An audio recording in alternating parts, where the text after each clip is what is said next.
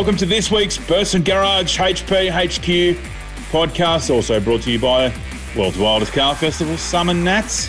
I'm here, I'm Jay Benz, and I'm joined by my mate, Owen Webb. What's going on, Webster?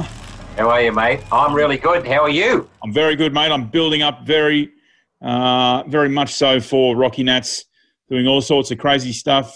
You know, uh, behind the scenes with Jack, our producer, planning, doing lots of plans for content and cool stuff that we're going to do at the event. It's going to be great. I'm so looking forward to Rocky Nats. Yeah, me too. It, it, it, yeah, I've been obviously doing a lot of stuff behind yeah. the scenes, looking at entrance and getting yeah. stuff organised for Unveil. So, yeah. Uh, yeah, really, really exciting. So, can't Absolutely. wait. As a country, as a country, we're in a really good position with, uh, you know, let's just call it what is the pandemic. So, obviously, running an event is going to be brilliant. You know, um, we can get all our friends in the in the one spot and party and hang out. Yeah, I can't wait. I can't wait. Today's a uh, sorry, tonight's a today, tonight makes no difference. Whenever you're watching, we just enjoy that you're on. We've got Paul Sant. Paul's one of the obviously greatest car people we've got in the country. Tell us a bit about that, Webbs. Yeah, look, he's a great guy, Paul. He's been around. Um, we'll go into it. There, he started. I've known him for probably over 20 years now. Built some great cars, just unbelievable amount of cars in that yeah. in that period of time. And he's probably had more unveils than anybody. is. Between him and Gareth Davies, they've definitely had over 10 each in yeah. Unveil cars. So that's pretty amazing. And uh, he's just moved to a really big new shop, which we'll just, this is a bit of a teaser, have him on the podcast, and then we're actually going to do a full interview in his shop, which will be up online in the next week or so. Yeah, awesome. We'll, there is. I was just about to say, a little birdie told me there's a feature coming on on the tour of Paul's workshop, so that should be great.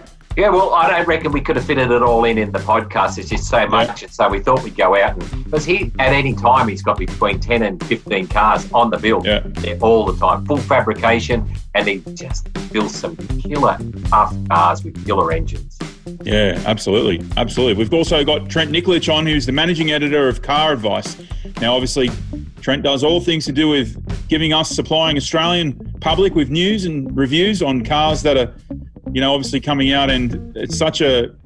a I've dabbled in that career before, and it's such a you got to stay on your toes all the time because the news is constantly changing. You know, yeah. one minute Holden's alive, and the next minute they just press release yeah. Holden's closed, and you you know these these journalists do a terrific job of de- delivering the news. Sometimes staying up till all hours in the morning because the news comes from all over the world. Really looking forward to a chat with Trent. You've known Trent for a long time. Yeah, and the beauty of the like obviously this is a, a sort of a custom car podcast at Summer yeah. and that, but Trent yeah. is a real is a real true car guy. He had modified cars back in the day when I first knew him, probably 20, 25 years ago, and so he's he's got that uh, the DNA of the whole car he's, thing. He's one of us. Yeah, absolutely. And what he's doing now is it's really important as well. And I yeah. actually can't wait to ask him where he sees the future of the industry and, uh, and about the pricing of, uh, of the modified cars now. So yeah, can't wait to chat. Awesome. Also, another person who's heavily involved in car content is Matthew Everingham. We have him on. He's yeah. going to talk about all. He works currently does a lot of work for Speed Hunters, so a lot of people know about that. But we want to talk to Matt about what it's like to capture. You know, he's a photographer, obviously one of the best car photographers in the country, and yeah, he, he just takes some amazing photos. Let's let's you know, we really want to just talk to him about what it's like to take a great photo, what you need to do, what you need to think about, and uh, some of the cool things he's done in you know in his travels taking photos. So, and yeah. one of the jobs he does is take photos at Summer Nats for for publications, you know, at different years. So be interesting to yeah. get his take. Yeah, Don't forget. Look forward, to, look forward to having a chat with Matt. Absolutely. He's a funny guy too, so that'll be, that'll be really good. don't forget, Burson Garage is doing a $70,000 big brand giveaway. If you register at bursongarage.com.au, you can get on there and you could win the $70,000 big brand giveaway. What do you reckon about that, Webby? I reckon it'd be fantastic. See, it's yeah. over this shoulder, right there. that shoulder there. Yeah, that's it's happening soon. So make sure you get on there and register for that. Burson Garage are a great uh, supporter of the, the show. Are. And as Webby says, a great Australian company. Yep. Absolutely. Awesome. All right. Hang on to your chairs. We're getting ready to go. Let's do it. Awesome. Let's go.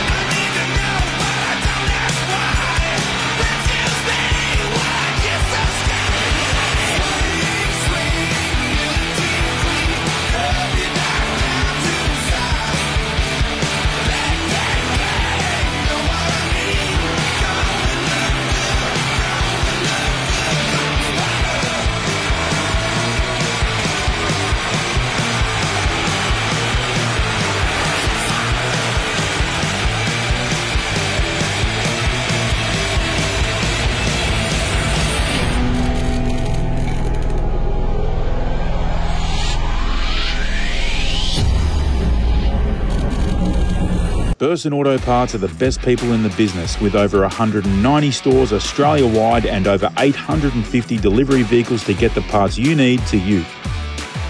You can expect expert service and advice from the most experienced parts people in the game. There's a $70,000 big brand giveaway, and all you need to do is join free at bursongarage.com.au.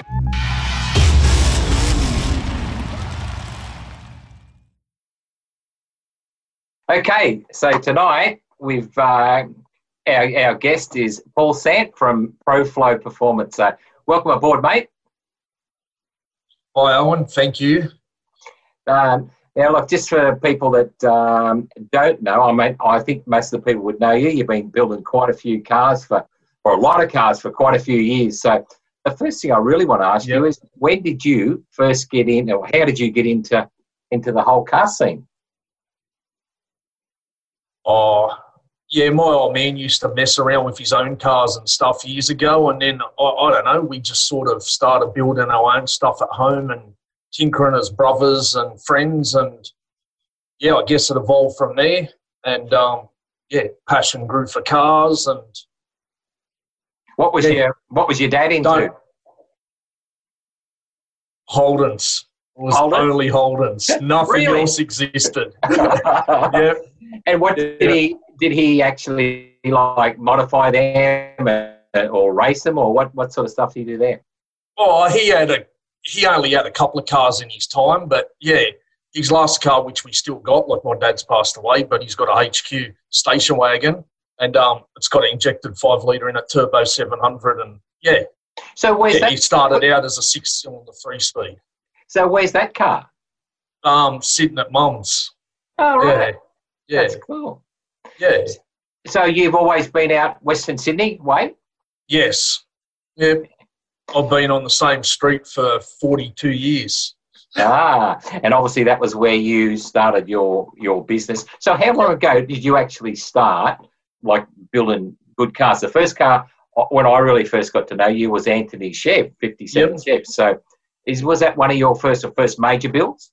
Yeah, definitely. Um, back then we weren't doing fab work, so Paul Bennett done a lot of fab work on that, but we completed the project ourselves, and yeah, I guess in the show scene that made a big hit. But other than yeah. that, Mincer was probably one of the first cars in my workshop 22 odd years ago. I sound old now, but anyway.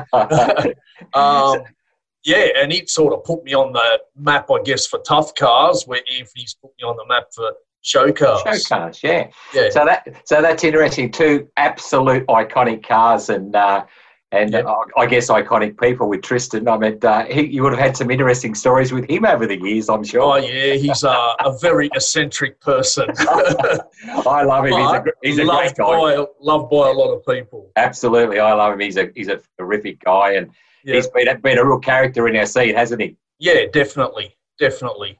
Yes. So with Anthony's car, um, I'm guessing most people listening to this would would know that car, but if not, it was a pretty special car, like engine bay, and uh, it was really ahead of its time, wasn't it? Yeah, I believe it was. We um, sort of built it. We weren't really into the scene big, but we kind of just built it to what we thought. And we were actually over the car by the time we took it to Summernats because yeah. last minute rush and whatever. Yeah, we got to Summernats and then yeah, you were obviously chief judge there, and there was the other guys, etc. And yeah, when you all seen it, I guess we realised what we had built, and I still remember you dragging people all day to the car in, yeah. in the judging hall, and especially, yeah, I guess the, especially the engine bay, like it was. I mean, the whole car was good, but yeah. it was really the first car I reckon of that really exceptional engine bay, the fabrication, but also the engine with the injection on it. Well. Yeah, yeah, it had hidden injection, and mm. uh, yeah, I think it was John Taverna maybe, or one of yep. the guys said, definitely. Oh, I, I seen it drive on the ramps, but I don't see how it drove on the ramps. Yeah, exactly. I remember. There was nothing in the engine bay. Yeah, I remember that. So pretty yeah. Clear. Yeah. And and then you went on to oh you've had plenty of cars which we might touch on but you yep. after that you built a, uh, a really cool 57 convertible didn't you yeah yep i just done a stock resto on that um, i guess for something different but yeah, prior to that, I had a blown injected hatchback too. That's right. It was before Anthony's car. Yeah, that's right. Yeah. Yeah. yeah. And um, you, what's some of the standout cars to you that you've uh, like you've had that many I know, but I'm sure I'm sure you've had a, probably a couple of cars you've really liked or enjoyed the build. What cars have you really liked? Um, I really do like big cubes. That was the XY yeah. with the Hemi in it, only yeah. because I guess it's a perfect Ford because it hasn't got a Ford in it. Sorry, Owen. but it's just a, a high horsepower car that's a usable car. Like I love show cars and stuff, but I love guys using what we build, like so mm. they're not just trophies. Mm, absolutely. Yeah. I mean, you know, I'm, i was just thinking this afternoon about some of your cars, like Sam Caruana's car, like yep. And uh, but then I really love. There's two particular cars that you built that I really loved, and that was yep. um, Paul Tottarello's and obviously yep. Milan's L, LJ. Okay. Yep. Yep. So, well, Paul Tottarello's car is pretty special because that yep. car is actually my old car. Oh, Originally, right. that hatchback is the Torana I built many years ago, cut up and probably only the roof and quarter panels is the same, but that's about it. But yeah, right. Yeah, yeah, they're both very cool cars. And yeah, I think I build cars to test the judging scene, and um, definitely, yeah, yeah. We, we've butted heads a couple of times, but we are still talking, obviously. No, no, no, no. Look, and that's you know what's good about that is that you're yep. pushing the pushing the boundaries, and yep. as much as I I tell people read the rules, do this, do that. So if you want to build a car to actually win, but you actually just build a car that your customer or you want, which I really like. And then we've got to right. we got to make it fit, then, don't we? Yeah, that's right. But at the end of the day, like I tell my customers, a, a trophy is just a trophy. It's someone else's opinion of your car. If you've yep. got a car in your garage that you don't like, because you build it to a criteria. Yeah, what's, what's the, point? the, point? Exactly. Absolutely. Like these cars are worth, yeah, big dollars now, mm. and you have to have what you want, not what judges want. And mm. yeah, people are going to like it and hate it no matter what. Absolutely. There's always going to be someone that doesn't like what you've done. Yeah. And, and I, I, it's interesting what you said because I very regularly say to people yeah. that your biggest trophy is your car. Worry That's about right. the rest later. Yeah, the rest That's is the right. bonus. Yeah, exactly. Exactly. So you've um, packed up from your place and you've got this awesome workshop, which uh, we've done a bit of a tour of, which will be coming up later in the next, yep. next few days. Um, what's what was the story with that? How come you you went to the next level? Oh, just sort of outgrew home, and I, I think the caliber of cars now deserves a workshop that's, yeah, I guess like you've got to move with the times. Mm yeah, wanted a bit more room. The new shop's a bit more organised. Like the old shop grew and it was just sort of add-ons and yeah, yeah. And home is home and work is work now. Yeah, to yeah. some degree. Yeah. yeah. So, so you got a great crew, and of course, I, I'm guessing a real special member of that would be your young bloke, Charlie. Yep. Yep. Yep, what's definitely. what's he what's he doing? What what are you what are you going to have him doing in the future? Oh, he's more into the engine stuff, so like he's following my footsteps. But yeah, I, I tell him to try and you know fit into everywhere a little bit. I, I can sort of do bits and pieces of everything, but yeah. more engines and cylinder heads are my specialty, and bossing people around.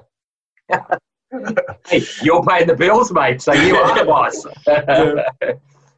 So, um, what's what's coming up in the future? Have you got? I mean, obviously you're going to. You could see your business is so good. You're booked out for so long, but yep. you you building anything in particular that you want to um, that that'll be really special in the future? Yeah, well, there's a bunch of cars coming up, but yeah, we got a 49 Ford coming up, which is pretty cool. There's which should get unveiled towards the end of the year, an XE Falcon that I think is pretty cool. Um, there's also a HJ Holden that's for a female that shouldn't be too bad. Yeah, good. Um, yeah, there's there's a bunch of cars getting done. Like we got a, a Monaro that should be pretty special, but that'll be a couple of years away.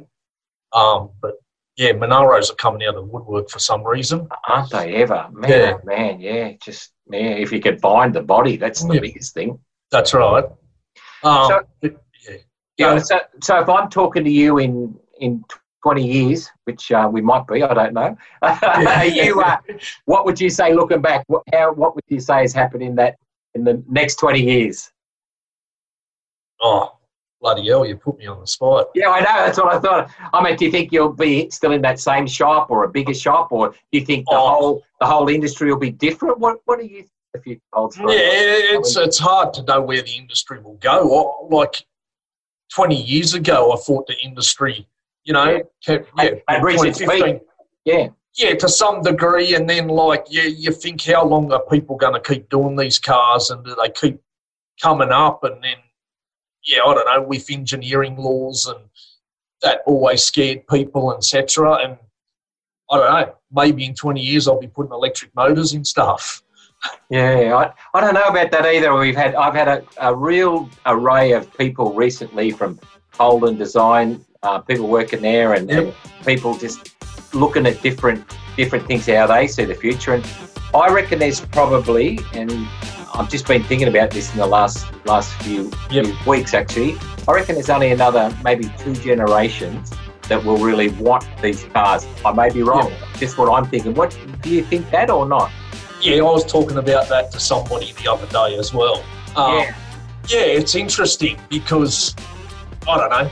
I guess we're in the scene. Yeah. And there's a lot of people that aren't in the scene. Uh, uh, our kids gonna, like, obviously, I've got three kids. One of my kids is into it more than the other two. Um, but yeah, will Charlie carry it on to his kids? I don't know. Hmm. Hmm. It, it's, it's, it's a hard one, isn't it? And, and the other reason I, I, think that also is because we're just running out of cars. Some of the cars, yep. I mean, I know you've got an XW sedan there at the moment, which five years ago we wouldn't have fixed. We would have just junked. It was that bad. Definitely. Now people are fixing those. Well, even those cars are going to run out soon. Yeah, you would think so. Yeah. Anyway. Oh, yeah. I'm just glad that, that we've all been part of it because it's been awesome. That the cars are great.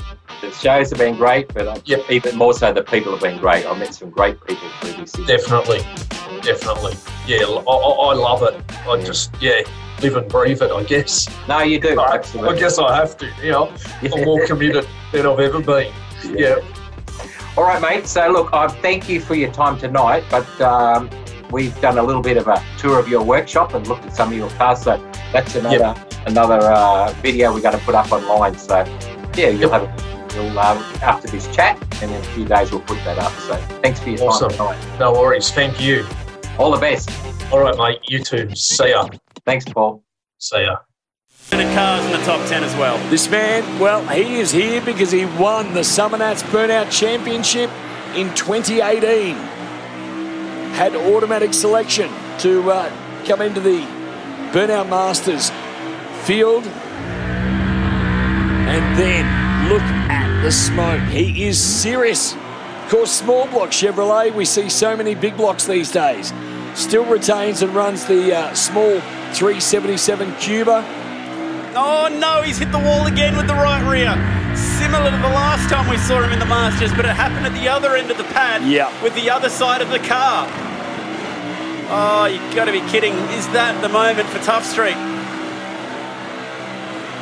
We've seen earlier out in the year out at uh, Red Centre Nats. And now that foot buried hard up against the uh, the engine bay firewall. Bang. In unison, the rear tyres let go. It was a great skid for Tough Street.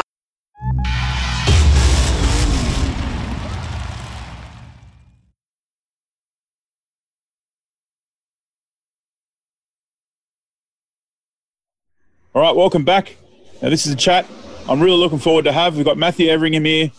He's one of the uh, country's best automotive shooters. I say you'd pretty go much go pretty good in the in the scheme of the world, mate. Wouldn't you agree? I know you're a humble fella. Uh, I don't know, man. I'm too short to make calls like that. Um, I just I just enjoy what I do, I guess. Yeah, yeah, absolutely, mate. I mean, um, just for the viewing style, I've been kicked out of the house. I've been sitting out the back now, so my family running muck inside. So, uh, and obviously you're a dad too, Matt. So it's crazy life, right? Being uh, yeah, working in this game and and finding time to somehow work and make a life of it? Yeah, I'm. Um, you're kicked out and I'm kicked in. I've been locked into the uh, into the office. I've got the doors shut. I've got the chains on the outside. I've got the baby gate shut downstairs. Hopefully, I'm not going to promise that we're going to be uninterrupted, but fingers crossed, man. Yeah. Fingers. So, for those people who might not know, give us a bit of a background on on you know what you're up to these days and and uh, you know who you're shooting for. Also, um, freelance. So um, a lot of my stuff at the moment is for Street Machine, which um, Yep. most of the dudes watching this will be fairly familiar with. Um, I do a lot of stuff for Speed Hunters as well, which is like an online blog that studies more car culture instead of just cars. Mhm. Um, it's open to pretty much everything, so V8s, little Japanese rockets, crazy Russian sleds, just whatever you want. It's there. There's Yep. a cool story. Um, and aside from that, man, I'm just shooting for a few local businesses and stuff like that. Just um, trying to keep things ticking over during this like a weird COVID time. Yeah. But um, you know, I'm still enjoying. I'm enjoying what I'm what I'm doing. So, um, getting to hang out with cars and take pics. That's all you really. That's all I can really ask for. I think if people have spent a bit of time around the street machine scene or uh, any any digital online content, someone somewhere has come across one of your photos. That's for sure. I, there's you know you're obviously at so many events and and you've done so much stuff for a number of publications. A lot of people, you know, would have tripped over your stuff at some point. Yeah, yeah, man. Um, over over the years, I've been shooting for uh, maybe like ten years now, and I've shot for pretty much every mag in the country. Um, Ferrari, Audi, Mazda. So some of those little annoying uh, photos that pop up on the side of Facebook, yeah, maybe a couple of those are mine. Yeah. Um, yeah, I don't know. It's, it's good. Like, uh, and I enjoy being able to shoot like a really wide variety. Yep. So, um, like obviously, I've, I've got my got my little favorite niches that I like to shoot more than other things, but um, overall, just like like the way that I'm positioned in the middle of everything means that I can like walk between all the different little scenes and niches. Um, Yeah. That's that's yeah, it's pretty awesome. I really love a lot of your candid stuff you take. You know, like that's when people aren't paying attention. You you've got a really great eye for that, mate. And I really just enjoy going through the albums and stuff when you content comes out with your photos. Looking through there, I know there's always going to be some some great shots in that sort of style. Yeah, cheers, man. I um I like being a ninja, so uh, yeah, I like catching people off guard and just trying to shoot like those natural Yeah. moments. So like um, I guess because I spend a lot of time like staging and setting up and putting the lights over here and everything over there. Like um, it's like refreshing and it's nice to capture those little tiny things that happen like in a split second. Yeah. Um, and I sort of feel like I'm like I'm out there hunting for those moments because like if you if you're not ready and you miss it, it's gone. You can't walk Yeah. up and get them to recreate it. So Yeah. For me, probably my main enjoyment when I shoot events is trying to capture those little tiny split second things that um yeah, like it's it's it's now or never. That's that's probably my main my main thrill for shooting events. Yeah, it shows, mate, because I, I always look forward to those galleries that go up. If, if you've been somewhere and the content's published, and obviously I always look through. I know that there's going to be some really great shots like that. What's what's the secret to being a ninja like that? Do you sort of just stay away from it? just, I guess you just got to be active and move around everywhere. Yeah, so uh, one of the things that really helps is having uh, like a longer lens. Yeah. I mean, we'd all be happy with a longer lens, right? but um, it means you can stay further away. Uh, people don't notice you're there. Yeah. And yeah, I don't know. Like if I'm walking around, I'm sort of always scanning what's going on. I mean, I'm obviously I'm trying to take in as much of the event as I can Yeah. on a personal level, but I'm always sort of scanning, sort of like um like Arnie in Terminator, how he's got like the red eyes and the crosshairs. um, and if I see something, I'll I'll just like pick it up and just shoot off a few frames. And Yeah. if I've got something great, well then that's awesome. And if I don't, well, I I don't need to go to the gym because I've just lifted up some um, some heavy cameras. What's some of the cool? What's some of the coolest events you like going to and shooting the most? Like, what's sort of the ones in the calendar you go that I can't wait for that? Uh, Summer Nats, obviously, um, just because it's so different and it's Yeah. uh, so wild. Um, that's that's that's um, probably, uh, you know, it's probably my equal favorite. There's another event over in WA called um, Race Wars. Yeah. And it's it's um thousand meter drag racing, uh, top speed, max velocity. Um, the cars over there are really wild. Um, and not wild as in that they've all got 8 million horsepower, but yeah. like you never know what, what you're going to get. There could be like a, a Hennessy Viper, and that could be parked next to yeah, wow. like a Toyota Camry that guys have like stripped the whole chassis off. Like there'll just be a shell. That'll be next to some diesel spewing Isuzu, which will be next to like an RX-7. Oh man, it's just yeah, it's, it's just awesome. And if if you are one of those blokes that's okay appreciating different types of cars and you're not stuck to a brand, uh, it's it's heaven.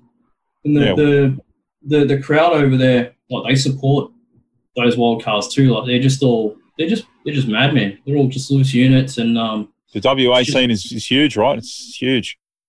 yeah, it's it's it's massive over there, and Yeah. um, it's like a really good mix of people. Yeah. Um, like obviously they take their cars seriously enough to spend the dollars on them to make them proper, Mhm. but at the same time they're all pretty relaxed and um, like they're they're they're really ready to have a joke and yeah, they're just there to muck around and have a good time. Really, it's um, Yeah. it's what I think. It's what I think cars are about. So I just relate to it. They're, Yeah. they're my two favorite events.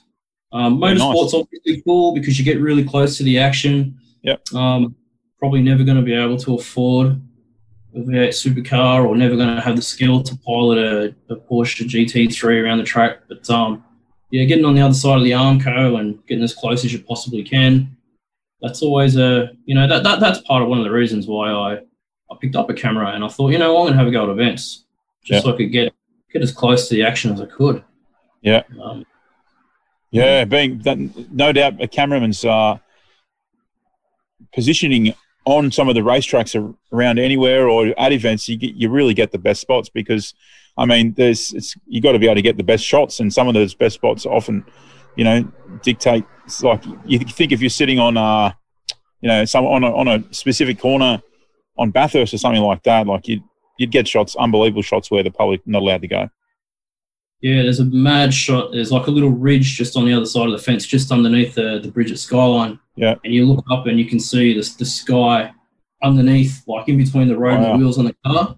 Yeah, Uh, and they like they come barreling down, man. It's yeah, it's a rush.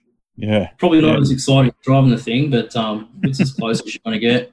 And, yeah, um, absolutely. when you're a short bloke like me, it's always advantageous to get in front of all the tall blokes at the line, you know.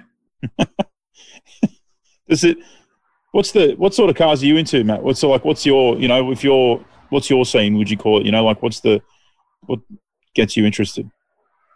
Man, I'm pretty eclectic. It's sort of the same with music. Um, like I, I currently drive an Evo 9, Mhm. um, and for the last bunch of years, I've um, I've sort of been sort of more around like little little JDM cars. Um, GTRs been like a, a big thing for me. I've you know got a soft spot for those. Yeah. But um, yeah, like I, I also like I grew up with a Holden family, so you know, I still still like all the big Commodores and yeah, I I pretty much everything, man. Um, I like, if if there's a car in front of me, I'll I'll try to find something interesting. Yeah. Um, I think the only cars I don't really like are um just like ones that commute to work and back. If there's no story, I don't care. I'm, Yeah. I'm more the story behind the car. If you could describe your photography style, uh, I'm certainly a big fan of it. If you could describe it though to someone who ha- you know has never seen your photography before, you know, Yeah. how would you des- describe it to someone? I don't think I've ever been asked this question before, and I don't know if I can answer it. But um, like I got I got two styles, so I'd say that needs two answers. So the like setup stuff is sort of like hyper real. Yeah. So I try to make it look as good as it could possibly be in real life without going too far. Yeah. Um, but you know, even like o- overriding that, I guess for my events and my and even the um, like as long as I don't have a brief, I'd say it's a bit like it's a bit moody. Like I try to throw a bit more of a feeling into it. Yeah. So yeah, I'd, I'd say maybe I'd say yeah, it's a bit more emotive. Like I try to yeah, I try to try to stick some some feels in there, which is a really dumb way to answer your question, but um, No, absolutely. I always, I, I, it's, I was thinking- think of a better way to do it.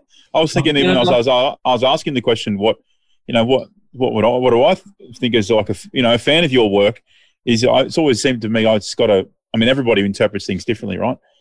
it's it's got a really they've got a really warm feeling about them, and it's kind of like a lot going on. Like you can sense what the next moment will be almost, or what could it yeah. be.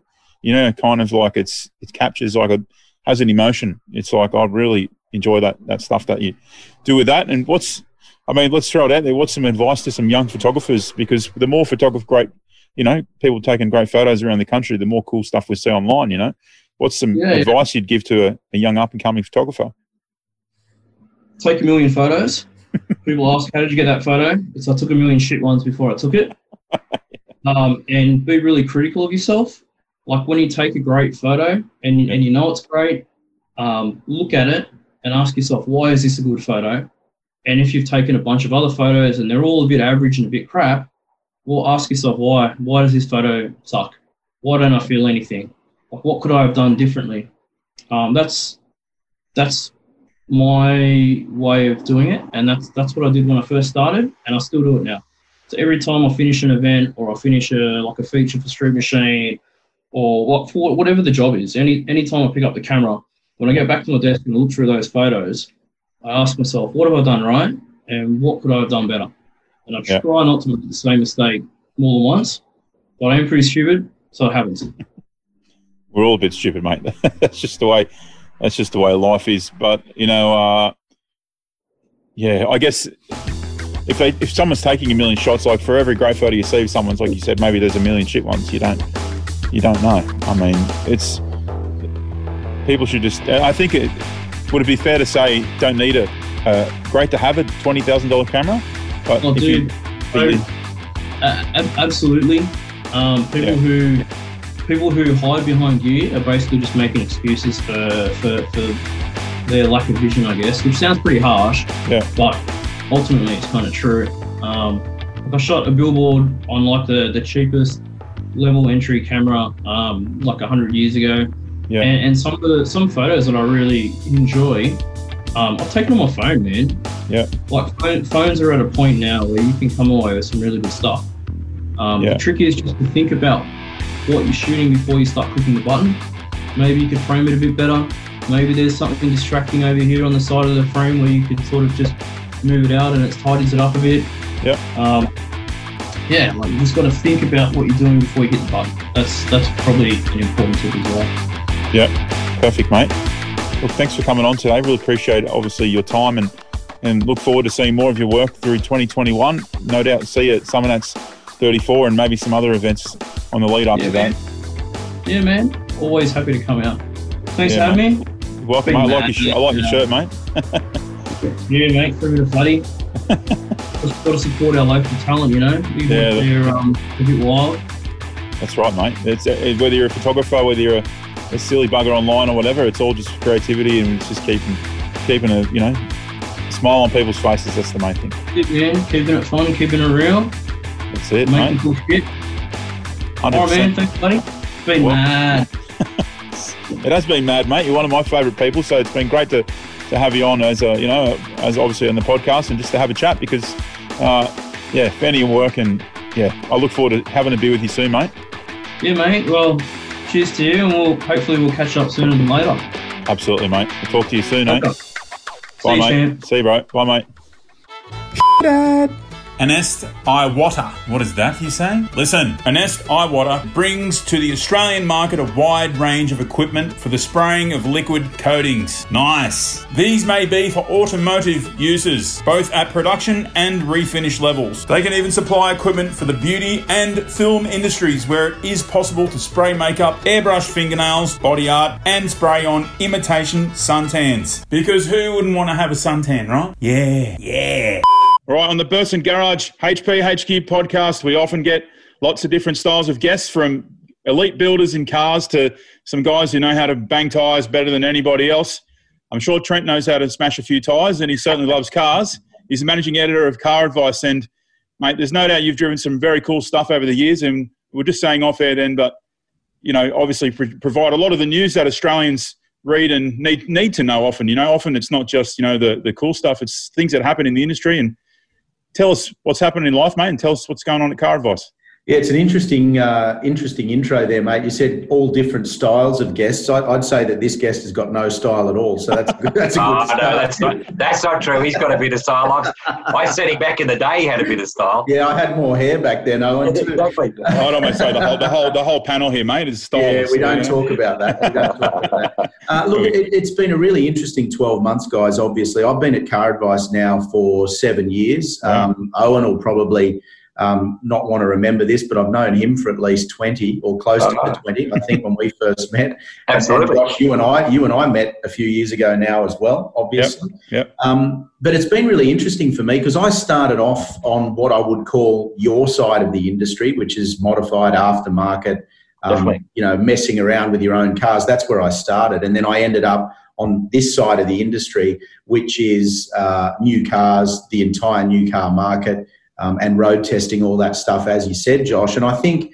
um, you know, Car Advice is one of the biggest editorial only websites in Australia. We're merged with Drive, we're part of Channel 9.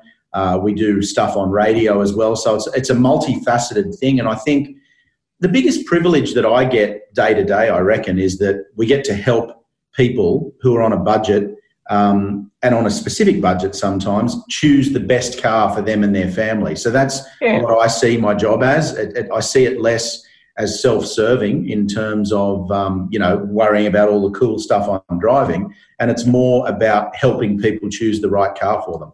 Yeah. yeah. I think the the cool car driving thing. I think that lasts a few years, and then it becomes it becomes start to become a bit more you, it's sort of the, it's still no doubt fun, but the objective it becomes a bit more you know objective about it all, and it becomes you know no doubt. Yeah, well, we had this funny situation last week uh, in the garage here in Sydney because we've got offices in Sydney and Melbourne. I'm up in mm-hmm. Sydney, uh, and we had an Aston Martin DBX in the uh, garage, which is their new SUV um, which has got you know a silly, overly powerful AMG engine, which is just about perfect, and it sounds loud and raucous. And we've been tiptoeing around in it because, of course, cars like that, you breathe on the accelerator and you're going to lose your license in Australia. Yeah. Um, and we've been tiptoeing around in that. And then I got out of it and I said, you know what? I'd actually rather get back in that Kia Picanto I've got down the end of the, the driveway there, which is like a little 20 grand, you know, three cylinder turbo yeah, yeah. Um, so yeah, you're right. I think the other thing too is to remember that, and, and I guess you know, my dad always used to say to me that you never forget where you came from. And one of the things I always valued about what I did when I first started in the industry with people like Owen and all the people that I met in the industry is they're real people working on cars, often in their own garage, often in their own shed, their own blood, sweat, and tears. And there's something really authentic about that. And I, I never wanted to lose touch with the fact that the average Australian isn't driving a Ferrari, the average Australian isn't driving a Lamborghini or something crazily expensive. That's why things like medium SUVs and dual cabs and Toyota Land Cruisers and stuff like that, that's why they're so popular in the new car market mm. because mm. the average Australian, the authentic Australian, um, is driving something that's a lot more middle of the road, so to speak. Yeah. So just on that, you mentioned there, Trent. How did you actually get into the industry? What, what was your first role? Yeah, so completely by luck, Owen, to be honest with you. I mean, you know, we talk about this a lot that um, it's difficult in our industry, um, in the journalism side of the industry, that there's very few jobs. You know, like you look at you look at any of the titles that we've known over the years, you look yeah. at a title like Street Machine, there's X amount of jobs on that magazine and on that website, and that's it. So there might be 10,000 people that want to do the job, but there's only a certain number of jobs. So for me, I didn't know anyone when I started out. I did have a university degree in journalism, but I didn't know anybody in the industry. But I obviously had a love for cars and I had worked on cars and been involved with cars with my dad from when I was a kid. Um, from a very young age, honestly. So I, I, applied for a job at what was then Auto Salon magazine, which you yeah. would remember, Owen. Yeah. Uh, and a bunch of guys that had worked on Hot Fours had left and started up uh, Auto Salon magazine and the whole show series and everything that went with it. Uh, Damon Dupre was a guy who was editing it at the time, who you all, you guys also know. Um, and he'd worked on a couple of different magazines like Hot Fours and Car Audio Australia, a bunch of different stuff. Um, and I applied for a job there and got a job as a staff writer.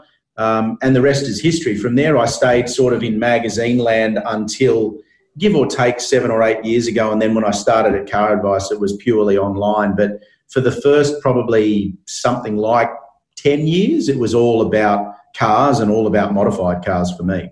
Back and, when it was back when it was easy just to, to take a car for a drive and ride it and take a few photos. Now you got to make video on top and do a lot more stuff. There's so much more involved in the job now, right? Absolutely, and I mean that's how you know that's how Owen and I got to know each other back in the day. You know, we'd meet, we'd meet, up at a workshop or we'd meet up at a paint shop, an engine builder, yeah. um, and we'd talk to the owners. We'd spend time there. We'd run tech stories on what they were doing. Yeah. Uh, a lot of people were um, a lot of people were building cars, and one of the things that Owen did uh, when he came to to spend time with us at Auto Salon was brought the Summernat street machine muscle yeah. car hot rod type building ethos to the late model style of cars. And yep. I, I, you, you probably remember this, Owen, but that was one of the reasons that the guys approached you as a judge in the first place was to, to lift that level of build quality. Yeah. Um, and yeah, we used to spend hours at, at workshops talking to the guys building the cars. And for me, that was one of the greatest privileges, really. Yeah, yeah, I remember. I remember going to uh, visit a workshop with uh, yourself, Webby, and when I was working at Hot Fours there um, with Mohammed Ibrahim when he had the yep. he was bringing out the, the E46 M3 drag car yeah. with the rotary. Yeah. We went. I, I sort of didn't realize back then, but I realize now, being in you know working with you for for you know a couple of years now, that you you probably they want to these guys want to win shows, and sometimes it's often cool to, to you know get a judge's opinion before. Is it you know pretty common? Absolutely, and that mm. that was something that uh, I used to do a fair bit of that with Trent, and and yep. uh, it was interesting looking back at what you were saying there, Brent. I, I sort of it just evolved, I guess. But when you how you how you uh, brought that that message across is exactly how it was. We used to go out and yeah and try and help those guys and guide those guys and build that industry and and that turned it. Out cars ended up like Muhammad was building, but also Mark Tarabay. Look, look at that yeah. S15 wow. that they had. That was yeah. just that was as good as any muscle yeah. car, street machine car. So that industry, yeah, definitely, definitely. I was, I was told with, Mark, with Mark's car, I was told uh, if I don't come back from the run of sh- the auto salon shows in 2010 with Mark's car shot ready for the cover of Hot Fours 200, not to come back. Not to there come, you go. yeah, not to come back at all. And and the point Owen makes there, it, it right down, Josh, to you know these guys would ask Owen about paint color. They'd say to Owen, you know, I know what brand of paint I want to use, or I know basically where I want to go, but as a judge with your insight, what colour should I paint this car to get maximum impact? And I think what was really interesting in that part of the that part of the way that scene had developed was, you know, unlike you know if you're building an XW Falcon and you pull it out of a barn, it's not going to have good paint on it generally. So you hmm. have to paint that car in order to make it a custom car. But Correct. what was really interesting in the early days of Auto Salon was that guys S15, perfect example. You're starting with a brand new S15 that's got really good factory paint. Car might only be six months old. And a lot of the guys were not accustomed to painting the car. So right. even that was just a big change for the guys to think, well, you know, this is another step that I can take to make my car stand out. Yeah, absolutely. But, yeah, that's really good. And hey, Josh, what that's given me an idea is we uh, we should do a podcast on some of that how that industry evolved. And absolutely, absolutely, talk, mate. Talk to some of those guys because uh, yeah. Brian and, and Mark and all those guys. Yeah, yeah, hey, absolutely. But, but, Trent, now I know you you are a car guy and you've had cars. Um, you're you're working on something right at this moment, aren't you? A custom car. Yes, yeah, I got a couple. I got a couple in the works actually, Owen. So I've got. Um, I'm myself at the moment in in got in a million pieces a 1968 Volkswagen country buggy, which most of your listeners will be going, What the hell is that? Basically, it's a hideous, ugly little thing that looks like it was designed by a four year old with a crayon, but it sits on a it sits on a Beetle floor pan and it's it's effectively the lowest production Volkswagen built by Volkswagen anywhere in the world. So I'm messing around with that. But the big project that um, I'm having done at the moment is my 1966 Chevy C10. Um, that's up with the guys at United Speed Shop, which you and most of your listeners will have heard of. Yep. Um, I've known Ryan for a long time. Back when we did Auto Salon magazine, Ryan used to do all the renderings for all us. the drawings. Yeah, exactly. Yeah, remember that. Um, so I spoke to Ryan on and off, and and one of the reasons that I it's it's it's actually the weirdest thing because all the cars I've ever owned and modified, I've done myself. So I've either done them myself or with my father or with a mate in my own garage in a mate's workshop and you know I'll just go and spend a night or a weekend on it. This is the first time I've ever sort of just handed a car off and said to someone else, "Can you build it for me?" But the reason I did it was because Um, I've not ever really messed around with a properly late model fuel injected engine. Um, so my truck's going to have an LS3, 6L80E, um, and a whole bunch of modern hardware underneath it. And the other thing I wanted to do, Owen, was I wanted to convert to right hand drive. So yeah. um, the guys are doing that as well. And it was just something that I thought I'm going to need it built to a certain standard to meet all the engineering expectations anyway. Um, United Speed Shop do this kind of work with their eyes closed. They've built a couple, as you know, like that. Um, so yeah, that's that's at the point now where I think the chassis is about ready to be powder coated and sort of start building it back up again. Um, and it's for me and, and you guys and most of your listeners too will know exactly what I'm saying here. This particular build, the way that it's being done, especially with the late model running gear, is something I've always wanted to do, and I've yeah. never really quite done it. You know, I had a before the truck, I had a 65 Buick Riviera that had been converted to right hand drive back in the 60s. And, and I loved that car, but it just had the old nail head, it had the old automatic transmission, it had the old steering, the old suspension. And as beautiful as it was, yeah. it just wasn't that enjoyable to drive. To, to drive, yeah, exactly. Yeah. Exactly. And I've always wanted to I've always wanted to really modernize um, an old vehicle with aircon and power steering and all that stuff. So, you know, I just said to Ryan, you guys know what you're doing, go for your life, basically. That's awesome. I love C10s. Yeah. After spending a lot of time too, in the yeah. US, I just love that model. So, are you patina in it or painting it? What are you yeah, doing? This this will be sort of like uh, nails on a chalkboard for you, Owen, because of how much you know and love about paint. But yeah, I I before the before the current crop of cars I've had, I had a uh, a '62 single cab split screen Kombi Volkswagen U, and it was the first vehicle I'd ever owned that didn't have nice paint. And what we did was we just sort of restored the old paint on it and put some old sign writing and stuff on it. And it was the most liberating experience I've ever had in my life. I used to wash it once a year. Yeah. WD forty on it and wipe it off with a rag and call it done. You know. Um, so yeah, I, with with the truck, I I looked at it and I thought it's got just enough paint fade and sort of surface rust and what have you that the patina finish will look really good on it. Yeah, absolutely. Um, you know, we're cutting out all the rust, we're cutting out all the crusty stuff and and making it uh, right. Yeah. But yeah, and, and the funny thing is, and, and as a painter, you'll know exactly what I mean by this. It's actually it's actually harder to take rubbish, average 50 year old paint and try to match new paint to it than it is to strip the whole car and start again. It is. Yeah. It is, 100%. Yeah, exactly. So um, yeah. yeah, we're, we're going to go down that road. But when you look underneath it, when you look inside all the guards and what have you, it'll all be the, the, the underneath section of the sheet metal is all going to be done in either rhino liner or raptor yep. coat. So it'll be nice yep. and resistant to stone yep. chips because I intend on driving it. Um, and then, yeah, just, just the outside surfaces will just be the old faded paint. That's absolutely awesome, mate. I can't wait to see it. That, uh, there's yeah. two, two other things I want to run by you um, because of what you're doing. It's obviously, I want to touch on the, the future of, yeah. where you say the future of the industry, car industry in general, but also um, the price of cars at the moment, like um, modified cars. Mm is uh, oh, it's outrageous, isn't it? Like that EHs it just sold for ninety two thousand. The yeah. Falcon it went for one over a million. So, what's your thoughts cry. on all that? I could yeah. cry. I'm telling yeah, you, completely out of control. It's funny. Well, I didn't like you guys. I hang up. I don't like talking about this because it hurts. no, I'm just interested in, in, your take on it, on Trent. Yeah. yeah, it's it's really it's it's really interesting. I'll answer the second question first, Owen. Um, it my first car was an EH Holden. It was a factory ordered Premier manual. So the Premier is wow. all auto, but it was all auto, yeah. And it had it had a bunch of Ks on it, and I got my Ps uh, in 1993. So it was almost a 30 year old car, right? And my dad and I went halves in it, um, and I drove the car around. I think I had it nearly 10 years actually, and it was I don't know. I, my dad paid four and a half grand for it, and I sold it for seven or something. You know, ten years later.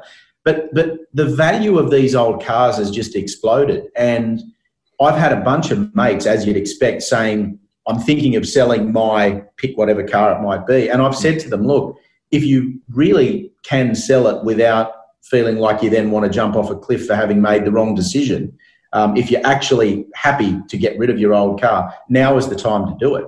Because the, the value of them is going through the roof. What I do speculate about, and we talk about this a lot at the office, there, there's only, though, a very certain type of person that looks at a Falcon for a million bucks or a, and it could be a phase three, it could be, you know, one of the last Commodores, a last HSV or whatever. There's only a very specific type of person that looks at that car and sees that sort of value in it. And I wonder whether you know, in 20 years' time, does a kid that's 15 now or a 10 year old kid now look at a car like that and see that value in it? Or because they've come into a world that's full mm. of hybrids and plug in hybrids and electric vehicles, do, do, they not even care? That's, that's exactly yeah. why I asked you that question because I talked to a, a couple of people and I actually think where there's only probably another one or two generations that, right. that where that that value that see that value. Otherwise, I, I think I think if like it's enlisted say, from, like, say, my kids will probably have that bug, you know. But yeah, it's not really from that background. They won't be able to just latch onto it as a side passion thing because well, the thing is, they'll be to, like, well, to Owen's point, Josh, we're, we're we're sort of moving further away. Like, if my my mum used to drive me to primary school in an XWGT Falcon, which my yeah. dad had bought, and it was effectively the family car. So let's right. call yeah. it 1981, give or take, right? Yeah. So, you know, at that point, you're driving an 11 or 12 year old car, somewhere around that. Yeah. Um, for me, I've got really strong memories of that car, and, and probably it's the one of the reasons I'm into cars as much as I am. Now, if I get to the point where I've got the money to afford an XWGT Falcon, especially if it's reef green with a saddle interior, I'm, I'm likely to want to buy that car because yeah. I remember it as a kid. Now yeah. I'll probably get in it once and go, "What have I done?" You know, like the, the memory, the memories of what it was like and what it's like to drive now are completely different. But you remember the smell and everything. All yeah, absolutely. Yeah. The smell of the vinyl, the, the way that it felt to sit in the seat, the, you know, that how noisy and obnoxious the engine was, all that stuff. Um, yeah. And I think that so how that's high you were from the petrol fumes in the back seat. That's it. But I'm in my mid 40s now, right? So yeah. you know, I, I, don't know. Does does a does a twenty? You know, if a we've seen it with Japanese cars. So now the, the value of things like 200 SXs and WRXs and Evo Lancers and stuff's Crazy. gone through the roof. Probably because that next generation under us, so the kids that are mm. 20, they remember that when they were kids, I guess. Yeah. Yeah. Yeah, it's upsetting because I mean, I the, that car for me when I was a kid was a VB SLE, uh, mm-hmm. dark silver with red velour trim and a pop sunroof, and that's what I was driven around from a baby till about '89, and then my dad sold it for. Don't even want to say how much and swapped it for a Nissan Pulsar GLX N13 or something. What a piece of shit! But anyway, um, compared to that, anyway, uh, it, it is it is sad, and I I never really thought about it like that until you said that, Trent. That maybe it's high now because the people who are maybe getting to that stage where maybe they've got a bit of money and that was the mm. car what they wanted when they were a kid. Correct. You really have to. Well, you almost need to have a house in Point Piper to afford a VL Commodore these days. You know, yeah, like absolutely, absolutely. and the other thing too, I think, and, and Owen, this would be the case with older stuff as well. You know, the amount of people that have said to my dad over the years, "Why'd you get rid of the XW?" For example. Yeah. yeah. My dad's answer was, "It was just a car that you drove around in in 1975." Absolutely. You bought another one for three grand. Didn't matter. No yeah. one bought them and thought, "Oh, I've got to put this thing on jack stands in the garage in dry storage, and I'm going to yeah. pull it out in 50 years, and I'm going to become a millionaire." No one ever considered that. Absolutely. I worked at a, I done my apprenticeship at a Ford dealership in the Southern Highlands, Bowral, so there's always a bit of money around. And yep. we used to sell probably a GT every couple of months. Yep. And that, they were for people to pull boats, horse yep. floats, whatever. That's why they bought them. Yeah. exactly. I'm sure they weren't like even money style back then. They were probably expensive to a certain degree. Yeah, up to five grand, four and a half, five grand. But, yeah. And then, well, how much was the salary back then? You reckon if like a yeah, probably worker. ten or eleven thousand a year or something. Yeah. Okay, Correct. so really attainable. So like a yeah. be like yeah. buying a thirty grand car now, I guess, something yeah. like that. Or yeah. Yeah, interesting. It's so it, it is. It's interesting where that's where that's all going. But uh, so, what do you actually see as sort of the future of the industry now that there's no car industry here, Trent, in Australia? What are you seeing? So I think one of the things that I think is really sad is that we've lost a lot of that engineering now. So I think you know it's it's it's one thing to say we don't build cars here anymore, and I, I don't like to get too misty eyed about that because some of that is the reality of the modern market. You know, we don't build televisions here, we don't build tennis rackets, we don't build Nike yeah. shoes. You know, there's a whole bunch of things we don't build. Unfortunately, cars are now on that list. I remember once my dad and I were going to a suspension shop on Parramatta Road, somewhere around Granville, it would have been um, thereabouts.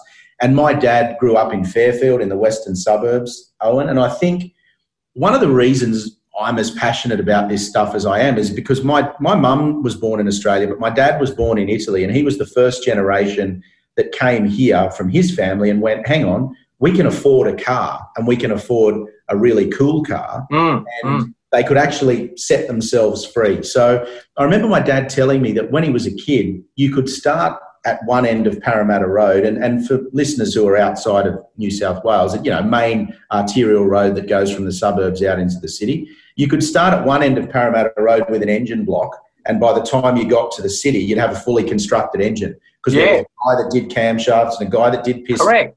Correct. That guy was a machinist and whatever. And a lot of that engineering now, so I think, unfortunately, goes. So I think that is a real problem um, in terms of the overall understanding of the motor vehicle in Australia. Um, in your side of the world, Owen, you know, finding a young bloke that knows how to use an English wheel, for example, is Mm. less and less prevalent than it used to be. Um, my dad's a toolmaker by trade, so he talks about a lot of that stuff and that hands-on ability to manufacture things that we don't do it as much as we used to. Um, but then, I- when I do tend to get a little bit down on the whole thing, because you know, I'm I'm probably a little bit unique in my side of the world, where most motoring journalists in Australia don't really love or own older cars. They're all Yeah. about what is current, Correct. what is really new. And of Yep. course, there are exceptions, but I'm just talking about the majority of them.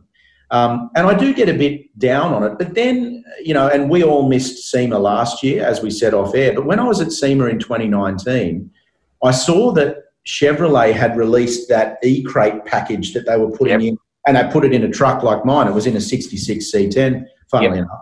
And I thought, you know what? Maybe this isn't as dire, forward thinking um, as I thought it was. You know, I, I had a chat to Jonathan Ward, who owns Icon 4x4, and he has a series of cars that he does called Derelicts. Um, Hmm. And for anyone who isn't familiar with him, go to his website, icon4x4.com, and have a look. It, it's unbelievable. He started off doing modernized versions of FJ uh, Land Cruisers, and now he does all this crazy stuff. And he had, I think it was a 50 Mercury, actually, from memory, um, that had a full Tesla drivetrain in it Yeah, and it, it was all ratty looking. It looked like it looked to all extents and purposes like a quintessential lead sled from that era, done perfectly well, but with a full Tesla drivetrain. And I thought, you know what? If if that if that is where we have to move in order for us to be able to still see these classic vehicles on the road, I can live with that. And I know it's easy to say because we've all experienced a V8 engine or a you know turbocharged six cylinder engine or whatever it might be. But I don't think the future is probably as bleak as we thought. And one of the other things too, and I spend a lot of time reminding people of this, is even if the Australian government mandated tomorrow that from 2030 you can only sell electric or hybrid vehicles, it doesn't mean we won't be able to drive the old ones that we've already got. yeah. Yeah, that's we right. We can the, the analogy that was told to me, and I kind of wish I'd thought of this, um, but I didn't. Someone else did. They said, you know, when we changed from the horse and cart to the motor car, it didn't mean that there were no horses left. No, that's right. I, I often think about Changed it in the, way in that we used them. So Yeah. before, a horse used to be a mode of transport to get from A to B. But Yeah. then when the motor car came along, the horse became something that you used on weekends for a leisure activity, which is kind of the way we use all our old Our classic cars now. Absolutely. Yeah. I, I guess it's sort of like you look. I look at Formula One, and I think when it, when the switch happened to, to hybrid 1.6 V6 stuff, I kind of like I'm like, yeah, we'll check out this season. It'll be good. Yeah. First first practice session, I'm like, this is shit. Yeah. They sound terrible. Mhm. like they sound terrible. But now I still watch every race, and it's get up, and I kind of don't mind the sound now. But I've kind of forgotten about. Oh, I remember the V8 until I hear it in like a demo or something like that with Alonso with the Renault last year, or Well, I had that happen to me, Josh. I was at Albert Park the first year that they went to those 1.6s, and the whole field Oh. came around really close bunched to each other. And then about 10 minutes later, when they parked those cars, the Minardi two seater came around with the old V10 engine. it was louder than the entire field of Yeah. you know. And I just I, thought, I reckon no. Melbourne chiropractors would have made a, would have made us Melbourne chiropractors would have made squealings that week, and people would just walk around shaking their head, going, "What has happened?" Honestly, oh, but, but the point I was trying to make was that we're kind of used to it now. The new sort of standard, if you know, like it's maybe we'll get used to that. I just want to know that if I, I don't know if is lithium ion the future. Are we going to see hundred garages on fire every day? You know, in in, in well, ten years when they're old, and where do I we dump this stuff? I think the most interesting thing that we're looking at at the moment, and you know, this is just my opinion, so mm. obviously it's open for debate, but yeah. I don't know that electricity is the full stop. I don't know if it's the end answer. I have a feeling that hydrogen. Hydrogen. It's definitely hydrogen. Webby's yeah. hard hydrogen. Yeah, absolutely. Probably where we end up. And there's a whole Me range too. of reasons for that. I think electricity doesn't work if you're trying to drive a semi trailer across the Nullarbor. Correct. Um, it doesn't work. If you're trying to use a light Pantech truck, it doesn't work. Tow vehicles. If you're a if you're a truckie that hauls cars around, doesn't work. Um, I think hydrogen provides that solution. I, have test driven Toyota's hydrogen technology in California. Um, and the interesting thing about it is you don't need to change your driving habits. You just get in the car, drive it like you normally would, go to a station, fill it up like more like you would LPG. LPG, yeah. yeah. If you fill it up, takes five minutes and, and away you go, the same as filling up with petrol. So I think that hydrogen, once they work out a less uh, energy dense way of producing it and storing it and transporting it, and it becomes more environmentally friendly. That's probably the way that we go because the big problem with uh, electric power that, you know, we, we keep thrashing this debate out, but whatever you're using battery packs that are made of lithium ion and cobalt and stuff that you've got to dig out of the dirt, while ever you are building a car that in the case of an electric vehicle mm. is significantly less energy efficient when it leaves the production line than a regular. Yeah. And, and if you were to hook that up to electricity that's solar powered from the day that you buy it, it takes something like seven years to get it to a point where it's level with where the internal combustion car was built to start. With yeah. whether that is the technology, I, I don't think the environmental credentials are there either. There's less tailpipe emissions, there's less mm. exhaust emissions, but. I think everywhere else it falls down. I often think about the load too. The 100%. load on the load on houses. Like, what if everybody in my suburb, just a regular suburb in the Illawarra, all the street was loaded with electric cars loading every night? Is that what's going to happen to the the poles? Going to be glowing out the front? I don't know. You know? well, that's the problem as well. That's the problem as well. We had a guy ring up from South Australia the other day and say, "Listen, we have a blackout down here when it's a hot day and everyone puts their air conditioning on." in Adelaide, yeah. let alone if everyone's got their electric car charging. Um, there's so much more that's got to happen to the infrastructure. Yeah. If, say, you've got an apartment building with 200 apartments in it, yeah. and everyone wants to charge their car in the underground car park, the, the, the, electrical system that's currently in that building can't handle that load. So it'll have to be completely re engineered. So, yeah, I, I tend to think, and I read some research from the CSIRO the other day saying that the next phase of hydrogen technology that they're working on will blow everybody away, not in the sense that it'll blow up and explode, Josh, but in, the way that it'll, in the way that it'll blow everyone away, catching their attention. Um, yeah. And it will, it will change the way that we think of hydrogen. And that's why a manufacturer like Hyundai is probably really smart because they're yeah. the only one still I can think of that does petrol, diesel, um, closed loop hybrid, plug in hybrid, full electric, and hydrogen. They're the only oh, yeah, manufacturer. Wow. And they're, they they aren't they one of the only ones with their own hydrogen pump here in the, in in the state as well? Yep. I believe. That's right. Yep. Yeah, yeah. Unbelievable. I really so, like that stuff. So there you go. So there you go, Trent. I reckon you better uh, pull that LSA out and then stick a hydrogen in that C10 and we'll see how you go. You could be the, the next benchmark car, the groundbreaker, mate. Let's go. Do, you can do all that and Webby will drive past. And go past, they'll just see this rusty old truck go by with no noise. Webby will drive past in the Camaro telling everyone to get out of the way. Exactly. mate, look, that, that's absolutely fantastic, uh, Trent. We'll... Um, before you, uh, before, you go. I was just going to say before you go, Webby, there, I thought you were you're about to sign. I was, we got to uh, for the people watching. Obviously, um, it's a cool part of the job. Driven some cool stuff. Have you got two or three really cool cars that you've driven in some really cool places that people might be interested at home? Yeah, yeah. Look, I've I've had the opportunity to drive in a bunch of places that most people don't. Um, you know, I've driven on Lake Gairdner. Um, we had the traditional landowners there, and they'd given approval for us to drive there. We only had four wheel drives that time, but you know, just the opportunity yeah, to drive, drive on that surface on a place like that that means what it means. Um, you know, things like driving McLarens at Silverstone or driving, uh, you know, a Lamborghini Aventador SVJ that you know goes from zero to 100 in two point something seconds. Yeah. Um, on a racetrack in Europe is amazing. I've I've done things like driven at Laguna Seca, um, you know, which you as a kid you watch races at these circuits, and Yeah. uh, maybe one day I'll get to see it, let alone get to drive on it. Um, and I've driven on so many of the great circuits around the world, Phillip Island included, um, and met some amazing people as well. You know, it's not it's not just about um, Yeah.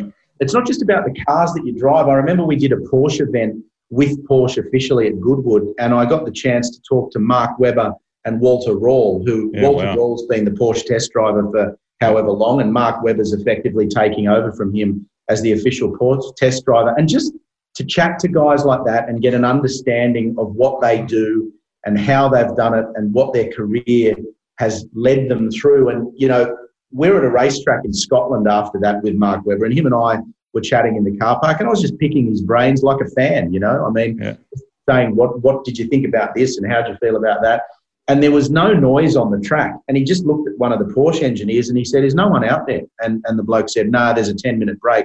And he looked at me and he said, Do you want to go for a drive? And I said, Mate, if you're driving, yeah, 100%. yeah. He looked, at one of the, he looked at one of the engineers and he said, Do you mind if we, he pointed at the Cayman GT4, I think, and said, Do you mind if I take that out on the track? And the engineer looked at him as if to say, You're Mark Webber, what the hell are you asking me for my permission for? So we jumped in and I got to do four laps in the passenger seat with a Formula One driver wringing the Porsche's neck, Yeah, which wow. Just, you know, it's the stuff of Pretty dreams. cool. You know, I, I come back and I tell my dad these stories, or I tell my mum these stories, and I just say, you know, would you ever think that a kid from the suburbs that you know just read car magazines instead of studying would would, would, would end up with that sort of opportunity? And it's been an unbelievable privilege. Yeah, what a crazy, That- what a crazy is mate. I no doubt you'll do plenty of great things in the industry. You know, in, in the in the next, you know, twenty years, thirty years, however long you want to keep keep working. No doubt, it's um, it's going to be an interesting landscape. That is for sure. Yeah, That's- absolutely. That's what what I was going to say, Josh. That uh, I think that we're very fortunate, the whole industry, to have um, Yeah. guys like Trent that are real enthusiasts, passionate guys, yeah. sti- still in there. Yeah. The, the guide, yeah, I guess the future. So yeah, well done, mate.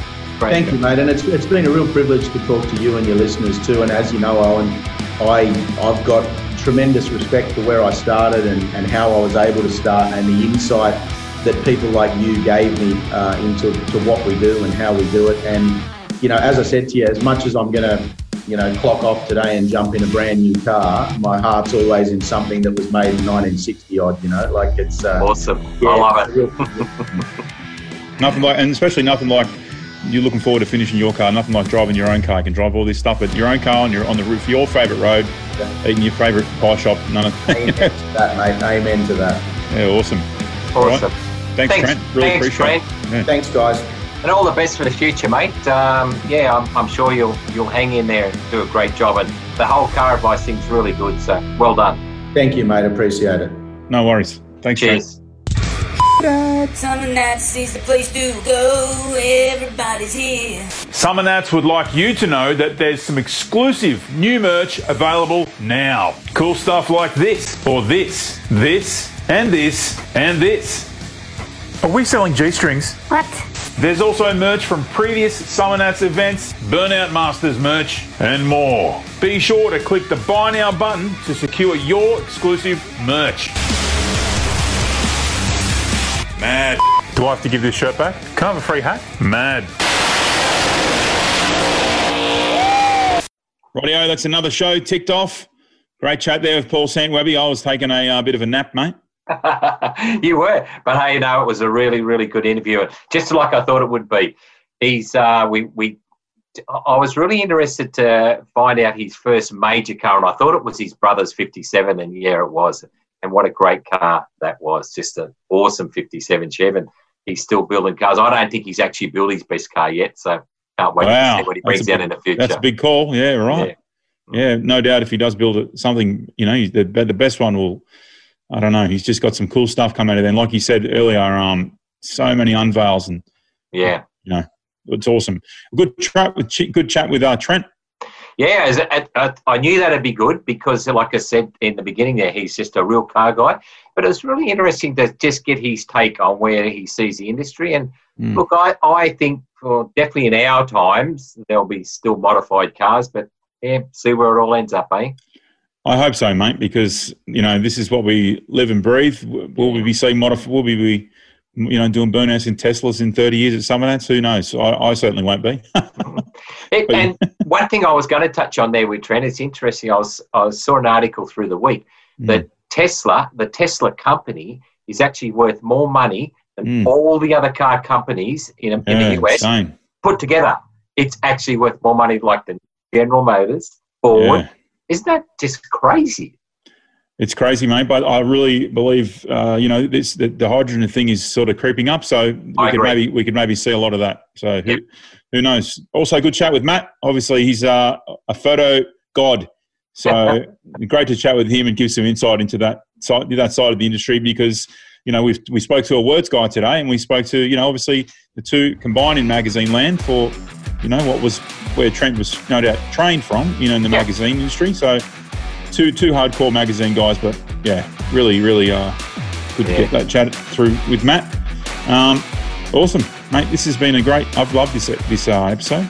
Yeah, had some great episodes, and when you look back, so I'm um, we've only got a couple to go till we get to Rocky Nat. So bring it on.